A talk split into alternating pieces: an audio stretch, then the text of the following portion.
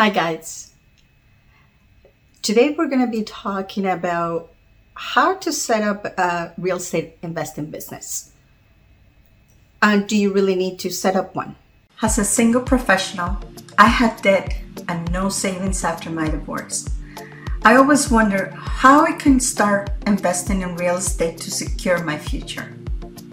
I studied programs that gave me all the benefits of investing in real estate some claim I could start with no money, but I could not find one that gave me the practical, actionable steps I needed. As a wealth advisor, I've met people that own real estate but weren't ahead financially. They were rich, but they weren't wealthy. Then I finally realized that there was one vital component missing that makes someone become wealthy or not. And on the show, I will reveal what I found and give you the step by step actions to start investing in real estate and increase your wealth. My name is Araceli. Let's get started. Hello again. And today it's all about how you're going to set up your business.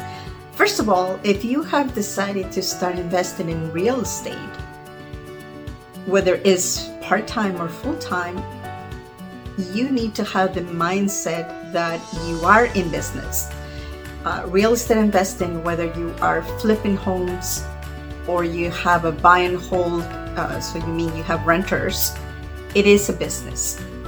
So you need to have that mentality that everything you're going to treat it as such.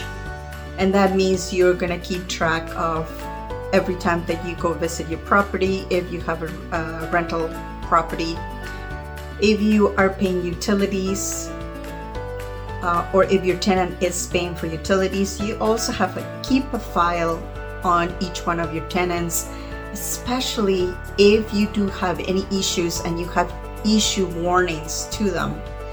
You want to keep that documentation because you don't know if you're going to take them to court and evict them or something like that. You need to keep records, especially if there's any damage to the property that has happened in their unit that you know wasn't there. Uh, so when I first have renters, I usually take a quick video when I'm showing the uh, and I'm giving them the keys, so I know exactly what uh, state that apartment was in before they moved in. So if there's any big damage, they cannot say, "Well, that was already there." So try to keep as many records as you can in everything. The same for any inspections that you do. Uh, also, records on when you talk to them about what. Make sure that you give all papers and you hand it to them. Uh, so there is no excuse that they did not get the notice, right? Another thing that you need to keep track of is, of course, all your utilities and any expenses that you incur in the property. Of course, utilities is something that is an ongoing basis, but you also have some other repairs. Is there anything wrong with uh, a cap in in one of the sinks, or maybe the toilet is backed up, and you have to call someone to repair it? Keep track of all of that. Who did it, when, and so. Because if you need to go back to them and say, "Listen, this this work wasn't done properly, then you have, um, you know, an invoice, something that says the date, what they did, and what covers, and if, if there's any warranty at all. Uh, that will save you a lot of trouble. The same for anything. If you have replaced uh, the furnace or the air conditioning, when are they supposed to uh, do maintenance, repairs? uh, the filters that get, need to be changed in the furnace. All of that you have to keep track of it. I have seen over and over again that people, when they do it on a part time basis, they don't keep track of everything. And at the end of the year, when they have to do their taxes, they don't have the proper documentation to give to their accountant. So just keep track of everything. I also track when I go to the property, how how long it takes me to be there because in the, in your car you're gonna have to track the, your mileage and that is also part of your real estate investing business Um, as you know, I own property in the US, and I, you know, before the pandemic, I used to go there quite often. So if there's anything that you incur when you go out there, and you may have property as well that is far away, doesn't have to be in another country, but maybe it's far away, three, four, five hours, that you need to stay there for a few days if necessary. I used to go there on a Friday, come back on a Tuesday. So there is a few days that you have to be there. So I had to rent a hotel and there's meals and so on. Keep track of those as well.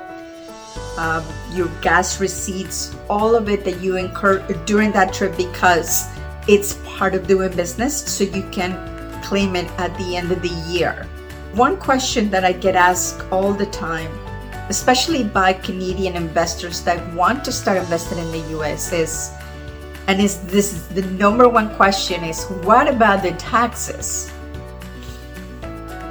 Well that is probably the least thing to worry about but the taxes just work exactly the same as any business and that is why it's so important for you to keep track of that the second question that i get asked is do i have to create a company well if you are Canadian and buying in the US, there's two ways to buy.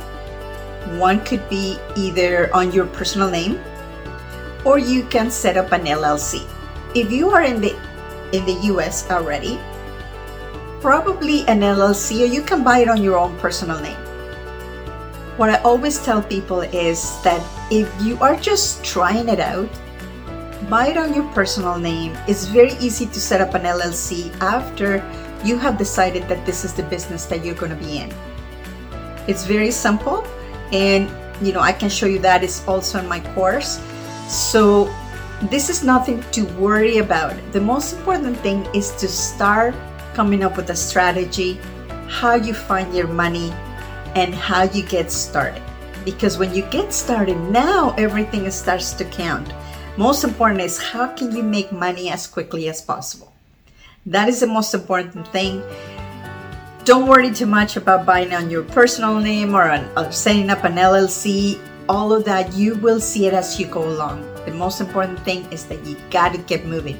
So, and to think this whether you're doing it part time or full time, you need to think like a business. Make decisions like a business and track it as a business.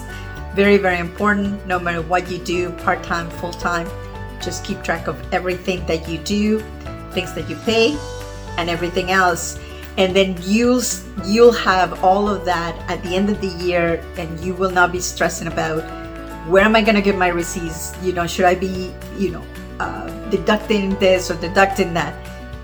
All of that will become clear as soon as the year ends, depending on what transactions you've done. Okay. I hope that helped. See you next time. Thank you for being here on the show. Please remember to subscribe and hit the notification bell to get notified when there are more shows available. And if you would like to have more information on how to start investing in real estate, please visit my website at www.aracelihernandez.com. Thank you.